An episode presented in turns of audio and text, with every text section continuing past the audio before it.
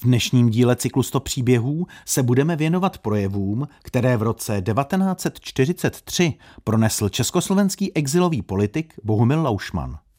Na jaře loňského roku jsem nastoupil severem cestu z Anglie do Sovětského svazu a letos na jaře jsem se odtamtud jihem vrátil. Cestu jsem podnikl proto, abych vlastníma očima uviděl, jak pevný je sovětský systém za války, jak si stojí sovětský průmysl a zemědělství a jak se chová sovětský lid. Jsem rád, mohu-li prohlásit, že jsem si ze země Sovětů odnesl dojmy více než mohutné. To byl český exilový politik Bohumil Laušman. S historikem Petrem Hlaváčkem si budeme mimo jiné povídat o tom, která ze tří dochovaných nahrávek s Bohumilem Laušmanem, které BBC natočila v roce 1943, je nejdůležitější a proč? No vlastně všechny tři nahrávky jsou něčím pozoruhodné, a to i tím, co Laušman vůbec nezmiňuje. V jeho řeči o situaci v Sovětském svazu zazní například i to, že do zdejšího československého vojska vstupují Češi a Slováci, ale též Rusíni či Ukrajinci. Ovšem problematické je jeho tvrzení, eh, jak se těmto Čechoslovákům dostalo hned v roce 1939 podpory sovětských úřadů, poněvadž Laušman musel vědět, že většinou skončili v internaci či rovnou v Gulagu. Neméně zajímavá je i nahrávka, v níž popisuje svá setkání s Čechoslováky v Iránu, Egyptě, Belgickém Kongu a Nigerii, přičemž často používá některé exotizující formulace, když například o Egyptě hovoří jako o zemi faraonů. Zajímavé je také, že ačkoliv nebyl v Jeruzalémě, jmenovitě zmiňuje výraznou účast československých židů v naší zahraniční armádě. V Iranu žije na 500 příslušníků Československé republiky. Mnozí z nich sem přišli dávno před válkou. Byli to inženýři a stavitelé, zkušení montéři, strojvůdci a kvalifikovaní dělníci. Již tehdy získali pověst výborných a dovedných pracovníků.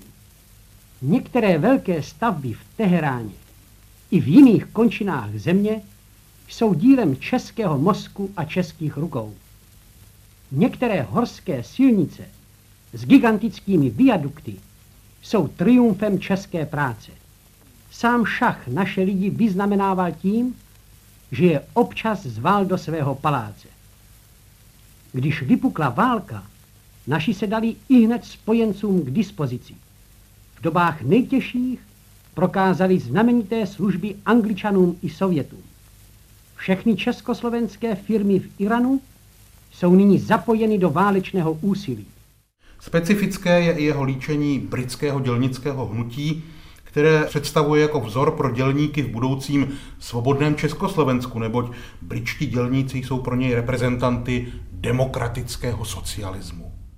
Dnes mě naproti tomu dovolte, abych přesto, že jsem ve vojenské uniformě, promluvil jako dělnický pracovník o smýšlení, tužbách a cílech britského dělnického hnutí.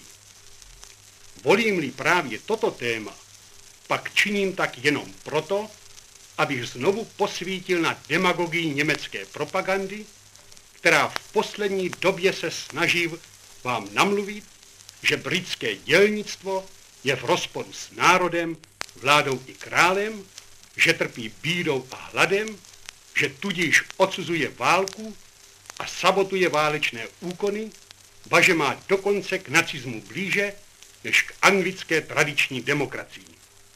A tu jsem neskonale šťasten. Mohu-li vás ubezpečit, že zde je pouze páně Hitlerovo přání, ocem myšlenky pana Goebbelse. Konstatuji prostě, že pravý opak je pravdou. Britské dělnictvo tvoří nerozbornou součást národa. Britské dělnictvo vidí v nacismu nepřítele číslo jedna. Britské dělnictvo je pro energické vedení války až do konečného vítězství. Britské dělnictvo je pro svobodu národů, svobodnou Evropu a tudíž i pro svobodné Československo. Vy, drazí přátelé, kdo jste doma chodili na mé schůze, zajisté se pamatujete, že jsem vždycky mluvil o dělnickém hnutí anglickém s největším uznáním a obdivem, že jsem se skláněl před jeho jednotou ideou a organizační, že jsem obdivoval jeho mohutnost a realistickou politiku. A kdo to vůbec Bohumil Laušman byl? Jaká byla jeho politická biografie? Laušman, narozený v česko-židovské rodině z Chrudimska, byl typický homopolitikus prvorepublikových časů. Ještě jako mladíček se stal sociálním demokratem, působil na krajském sekretariátu strany v Pardubicích a v roce 35 se stal ve svých 32 letech nejmladším poslancem Národního schromáždění. Za druhé republiky byl generálním tajemníkem Národní strany práce a hned v březnu 39 se zapojil do odboje. Přes Slovensko, Maďarsko, Jugoslávii a Itálii pak dobrodružně uprchl do Francie a odtud do Velké Británie, kde se v Londýně stal členem státní rady, čili toho prozatímního parlamentu, ovšem profiloval se tehdy už výrazně prosovětsky.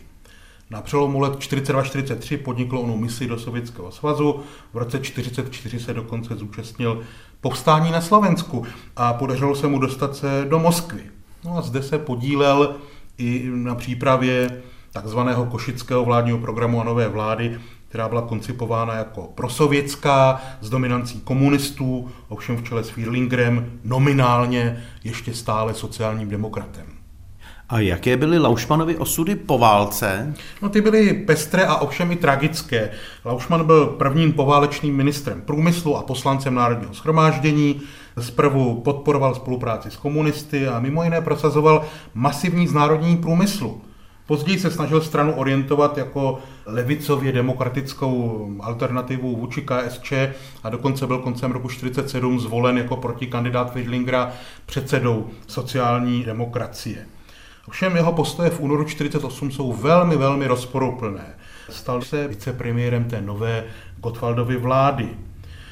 V červnu se však ocitl mimo politiku, na roku 1949 emigroval. Jeho manželka a obě dcery byly odsouzeny k mnohaletým trestům. Lauschmann působil v západním Německu, v Jugoslávii, posléze také v Rakousku. Usadil se v Salzburgu, což byla americká okupační zóna, odkud se snažil aktivizovat exilové sociální demokraty. Jenže v roce 53 byl československou rozvědkou unesen do sovětské zóny a následně do Československa. Pro veřejnost byla sehrána komedie o tom, že se vrátil dobrovolně a pak byl odsouzen za velezradu na 17 let. V květnu 63 byl nešťastný sociální demokrat Laušman nalezen ve své celé v Ruzini mrtev, oficiálně zemřel na infarkt, podle některých hypotéz byl ovšem zavražděn. Říká na závěr historik Petr Hlaváček z Univerzity Karlovy. Dnešní díl cyklu 100 příběhů končí, naslyšenou ze studia se těší Pavel Hlavatý.